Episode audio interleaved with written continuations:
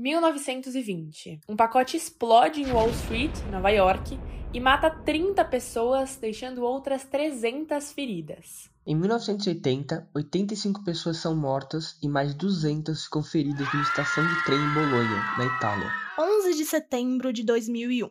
As Torres Gêmeas, símbolos do poder econômico dos Estados Unidos, são atingidas por dois aviões cheios de passageiros. Já em 2013, a maratona de Boston ficou marcada pelo atentado que feriu mais de 250 pessoas e matou três com o uso de bombas caseiras. E em 2015, o jornal Charlie Hebdo é atacado em Paris, em uma ofensiva contra a livre imprensa. Eu sou Letícia Naomi. Eu sou Eduarda Ventura. E eu sou Murilo César. E no Fora da Caixa de hoje, vamos fazer uma análise histórica sobre o terrorismo, passando pelos preconceitos e tentando entender um pouco mais sobre essa ameaça recorrente que inunda as manchetes dos jornais do mundo. Para falar sobre o assunto, entrevistamos Samuel Feldberg, que é professor em Relações Internacionais e cientista político, especialista em Oriente Médio, terrorismo internacional, conflito israel-palestino e política externa norte-americana. Também conversamos com Dani Zahedini, especialista em Oriente Médio e professor de Relações Internacionais na PUC de Minas Gerais. Ah, vale dizer que, devido à pandemia do coronavírus, os episódios do Fora da Caixa estão sendo gravados em casa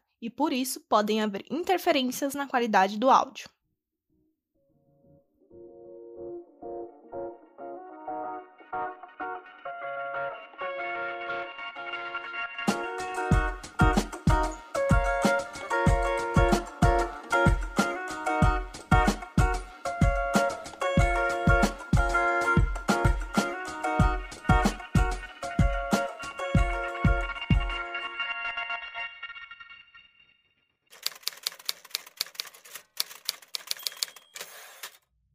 Iniciar o nosso debate, perguntamos ao professor Samuel Feldberg como definir o que é realmente terrorismo. Ao contrário do que a maioria das pessoas imagina ou assume em relação à complexidade da definição, o termo terrorismo é muito simples. É a utilização de violência contra civis com o objetivo de obter algum tipo de resultado político. Ou seja, um grupo pode ter por trás das suas ações um objetivo super nobre e um outro grupo buscar apenas poder. Ainda assim, os dois entram na mesmíssima categoria. E vale ressaltar também a diferença entre grupos terroristas e guerrilheiros. Ambos usam a violência e têm o um benefício político como objetivo final, mas os atos dos guerrilheiros não atacam civis e focam apenas em forças policiais ou militares. Mas com uma definição tão ampla como essa, é claro que as estratégias utilizadas pelos grupos terroristas passariam por uma série de mudanças ao longo da história. Analisar uma linha do tempo é complicado, ainda mais quando falamos de terrorismo, porque muitos dos ataques a civis sequer foram chamados terroristas no momento que aconteceram. É o caso de Wall Street, em 1920, o primeiro exemplo que demos nesse episódio. Porém, olhando para trás, dá para ter uma ideia de como funcionavam os grupos, bem como suas motivações. É o que Samuel explica para a gente. Em cada momento nós temos uma motivação diferente. Lá na antiguidade, muitas vezes a motivação era impedir a participação de elementos da sociedade local nos governos estrangeiros, ou em governos impostos àquela sociedade. Depois, no período contemporâneo, nós temos uma transferência para aquela ideia de que, através do terrorismo, se pode obter independência ou libertação do jugo estrangeiro, e isso foi o que se caracterizou como os movimentos de libertação nacional do período pós-Segunda Guerra Mundial o professor ressalta diversos episódios que puderam ser vistos ao longo da história e que continham aqueles três elementos que caracterizavam atos terroristas: o uso da violência como instrumento de ação, civis como vítimas e um objetivo político por trás. No primeiro momento, na Argélia, os grupos judaicos que atuaram contra os ingleses na Palestina, depois os grupos de palestinos que lutaram contra a manutenção do Estado de Israel, grupos na América Latina que lutaram contra governos militares. E na Europa nós tivemos grupos terroristas atuando na Alemanha, ocidental naquela época, na Itália, caso do grupo no Japão, os Tamis, uma etnia que lutou pela independência uh, no Sri Lanka, Sabendo disso, a dúvida que fica é como e por que as pessoas decidem aderir a grupos terroristas, praticando condutas tão extremas e que ferem os direitos humanos. Para explicar melhor o tema, Denis Arredia enfatiza alguns aspectos que podem ser observados no surgimento dessas organizações. O terrorismo tem vários aspectos. Ele tem um aspecto social muito forte. Ele aparece quando as condições econômicas, políticas, de violência é muito intensa contra uma determinada sociedade. Isto faz com que, em situações extremas, tais grupos busquem soluções extremas para o problema. Existem também questões psicológicas, a marginalização de uma determinada população, a presença de uma reiterada violência estrutural e cultural contra uma minoria. Isto alimenta rancor, ódio, frustração. E este tipo de rancor, ódio e frustração por parte de uma parcela da população, sem dúvida, alimenta as fileiras de grupos terroristas que apropriam e se aproveitam dessas condições. Então, analisando esses aspectos, perguntamos ao professor se pode existir uma espécie de, entre aspas, terreno fértil ao terrorismo. O terrorismo florescerá nos ambientes onde as condições econômicas, políticas e sociais são as mais adversas. Não quer dizer que o terrorismo não aconteça no mundo rico. É só observar os atentados terroristas feitos pela extrema-direita nos Estados Unidos, um país rico um país rico, mas que possui profundas divisões raciais. E essas divisões raciais alimentam o ódio. Então, um elemento importante é a própria divisão social e as disputas raciais desses países que também alimentam grupos mais radicais, grupo de superioridade branca. Então, é importante destacar que o terrorismo não é um fenômeno próprio só do mundo muçulmano. Ele é muito mais amplo. Nós vamos encontrar vários exemplos no mundo inteiro. O terrorismo vai surgir em razão de sociedades que vivenciam aí profundas questões raciais, sociedades onde as condições econômicas são precárias, onde as questões sociais também são difíceis e onde nós observamos uma reiterada intervenção externa nessas regiões. Como o terrorismo é uma medida extrema, na sociedade deve estar ocorrendo uma violência estrutural ou cultural contra um grupo de pessoas, problemas econômicos, conflitos étnicos, religiosos o que pode alimentar revolta e resultar nesse tipo de ação. Mas é preciso ter cuidado com as conclusões precipitadas. O professor Samuel Feldberg nos alerta que o terrorismo não está, por exemplo, relacionado à pobreza. Cada situação é muito específica e tem que ser analisada no contexto daquela sociedade, da forma como aqueles elementos foram educados, do tipo de propaganda a que eles tiveram postos, uma coisa ficou muito clara da análise dos eventos que puderam ser avaliados. Não há uma correlação entre pobreza e terrorismo. Então, não são elementos paupérrimos, miseráveis de determinadas sociedades que se engajam no terrorismo por causa da sua situação econômica. Tanto que, se nós olharmos, por exemplo, para terroristas engajados em atividades nas décadas de 1960 a 1970, eles são todos elementos educados da classe média. Se nós olharmos para quem foram os perpetradores dos atentados do 11 de setembro, eles são todos elementos educados, alguns foram fazer cursos de pilotagem de avião, tinham famílias estruturadas, então nós temos normalmente que desmistificar aquelas justificativas para o engajamento no terrorismo que muitas muitas vezes falam de situações econômicas muito adversas. Não é isso que motiva os terroristas. Ao longo da história, vários casos de terrorismo puderam ser observados, assim como os anunciados no início desse podcast. O professor Samuel nos conta como surgiu esse tipo de ação e elenca alguns episódios, que vão desde a antiguidade até o século atual. Nós temos toda uma evolução desse conceito da utilização do terrorismo, e isso remonta às épocas antigas. Os hebreus, por exemplo, na época da ocupação helênica, na antiguidade geraram ou foram os criadores do termo sicários, porque utilizavam uma faca de um formato especial para cometer atentados contra aqueles que apoiavam a presença e o domínio helênico na região. Depois nós tivemos, ah, já no período moderno ou contemporâneo, a utilização do terrorismo contra o arquiduque Francisco Ferdinando, que foi o estopim da Primeira Guerra Mundial. Depois nós temos o período de descolonização, a utilização de terrorismo contra as potências coloniais. E, finalmente, durante o período da Guerra Fria, vários atos terroristas utilizados tanto naquilo que se chamou de guerras de libertação nacional, apoiadas pelo bloco soviético, quanto aqueles atos de terrorismo que tinham como objetivo modificar políticas econômicas ou determinadas políticas governamentais, grupos como a Rote Armee Faction na Alemanha, grupos que atuaram no Japão com ataque com gás sarin. Realmente, as últimas décadas, em que passou a ser utilizado o terrorismo suicida, muitas vezes com objetivos bastante abstratos. O ataque às Torres Gêmeas nos Estados Unidos não tinha uma demanda concreta eh, que pudesse evitar o atentado, que pudesse levar o Al-Qaeda a desistir do atentado por ter atendido às suas exigências. Não havia nenhum tipo de exigência concreta, a não ser a retirada de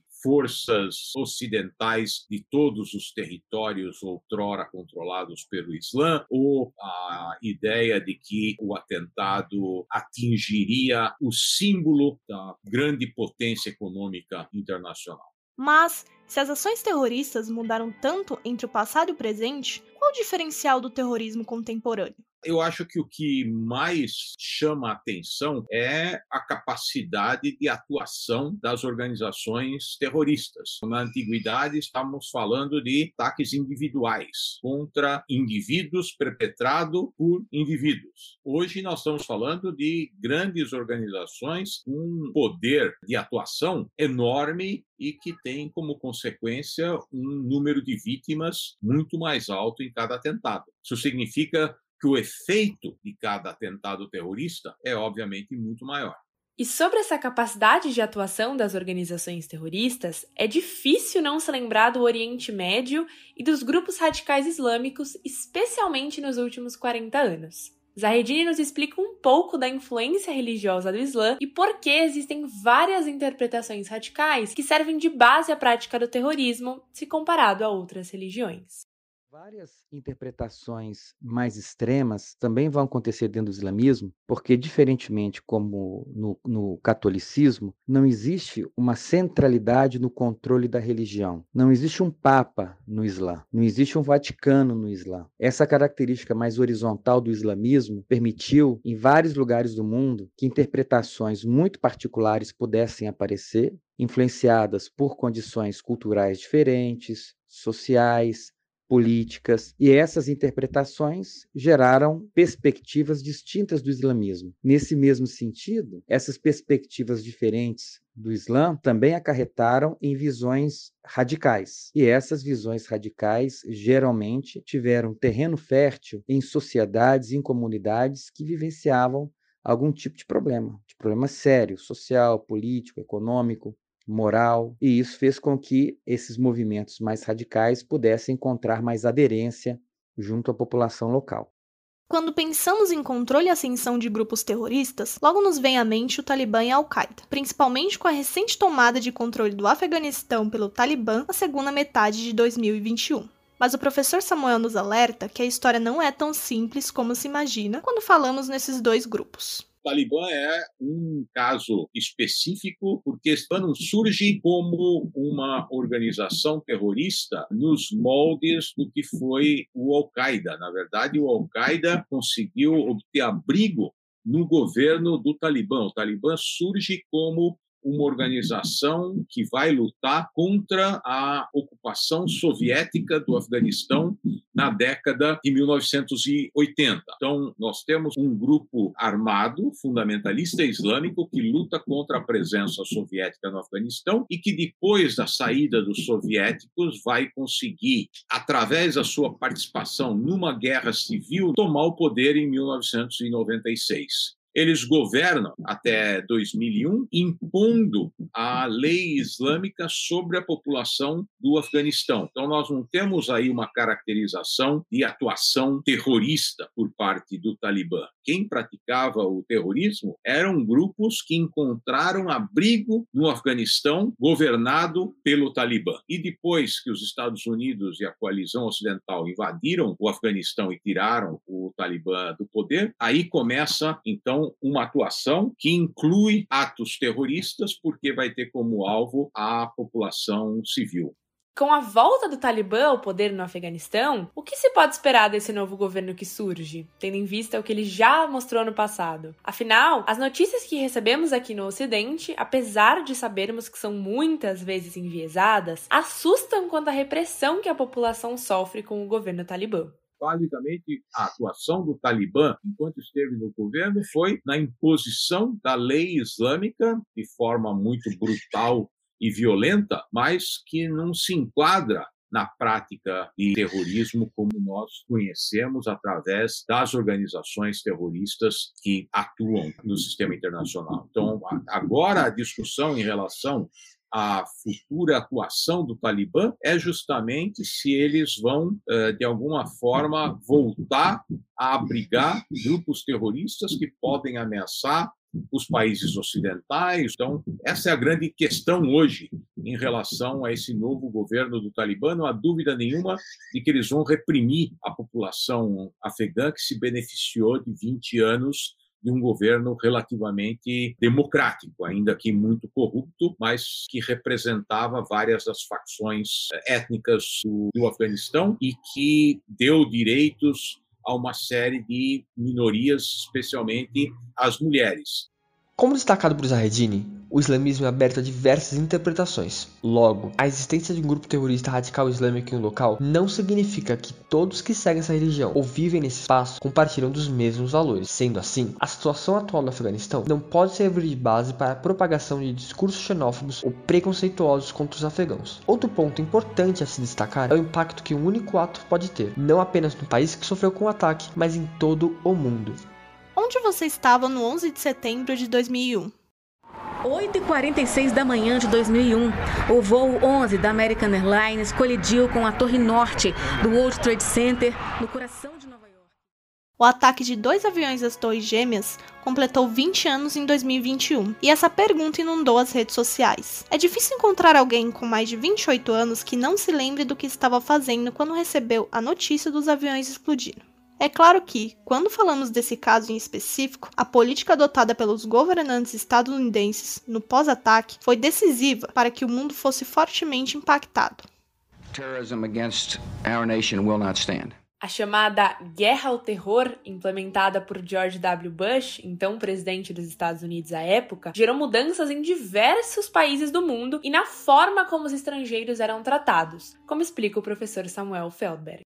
Vai para qualquer aeroporto, você vai ver claramente qual é o impacto. Você é muito jovem para lembrar como a gente voava tranquilamente nas décadas de 1970, 1980. Você passava por um detetor de metais só para ter certeza que não vai ter uh, nenhuma bomba na tua mala ou nenhuma arma de fogo. Uh, depois do 11 de setembro, nós temos um universo de medidas de precaução e não só os aeroportos. Em muitos países, qualquer prédio prédio governamental onde você entra tem segurança que te revista o que nós estamos acostumados aqui a ver aqui no Brasil em termos de portarias de prédios que estão lá porque existe crime comum em muitos países você tem por causa da ameaça terrorista. Israel, por exemplo, todos os shopping centers têm revista na entrada, todas as universidades têm revista uh, na entrada. Então você imagine uma USP, uma faculdade privada em qualquer lugar do Brasil teria uma porta giratória que só permite a passagem de uma pessoa por vez, uma vigilância que verifica as mochilas de todos os estudantes mas o aumento das revistas e a maior preocupação com o porte de armas não foram as únicas medidas de precaução tomadas pelos governos a fim de evitar a atuação de grupos terroristas. Um outro impacto enorme que houve no sistema internacional foi no sistema financeiro, porque os governos do mundo inteiro chegaram muito rapidamente à conclusão que uma das medidas para diminuir a capacidade de atuação dos grupos terroristas era evitar que eles pudessem receber recursos. Então, uma série enorme de medidas foi adotada para controlar fluxos financeiros, em que antigamente era feito para controlar tráfico de armas ou tráfico tráfico de escravas uh, sexuais, tráfico de crianças, se estendeu também à uh, tentativa de impedir a circulação de recursos uh, que pudessem beneficiar organizações terroristas, e isso aumentou enormemente o leque desse controle, e isso, de alguma forma, afeta nossas vidas também. Ou seja, não se trata apenas sobre memória e medo mas sobre precauções que muitas vezes nós nem sabíamos que foram tomadas pelos governantes como tentativas de evitar ou frear atos terroristas. Como foi apresentado, o terrorismo surge em contextos mais complexos do que podemos imaginar, e não apenas por um motivo só, como a pobreza. Além disso, outros fatores devem servir como base para que esse movimento ganhe força, e, nos casos mais conhecidos, a religião tem forte influência. Esse foi o Fora da Caixa de hoje, em que trouxemos um breve histórico do terrorismo e buscamos desmistificá-lo. Eu, Eduardo Ventura. Eu, Letícia Naomi. E eu, Murilo César, fizemos a apuração e o roteiro desse podcast, com a assistência das diretoras da J Press, Jaqueline Silva e Beatriz Hermínio. A edição é de João Vitor Dallara e da Valentina Moreira. A direção, de Bruno Miliose, Gustavo Zanfer e Natane Cavalcante. E se você quiser ler mais sobre terrorismo, confira o texto O Método do Terror, de Maria Eduarda Nogueira, para a editoria J Press, em jornalismojunior.com.br. E não se esqueça de seguir a Jornalismo Júnior em todas as redes sociais: Instagram, Twitter e Facebook. Muito obrigada por sair da caixa com a gente. Até a próxima!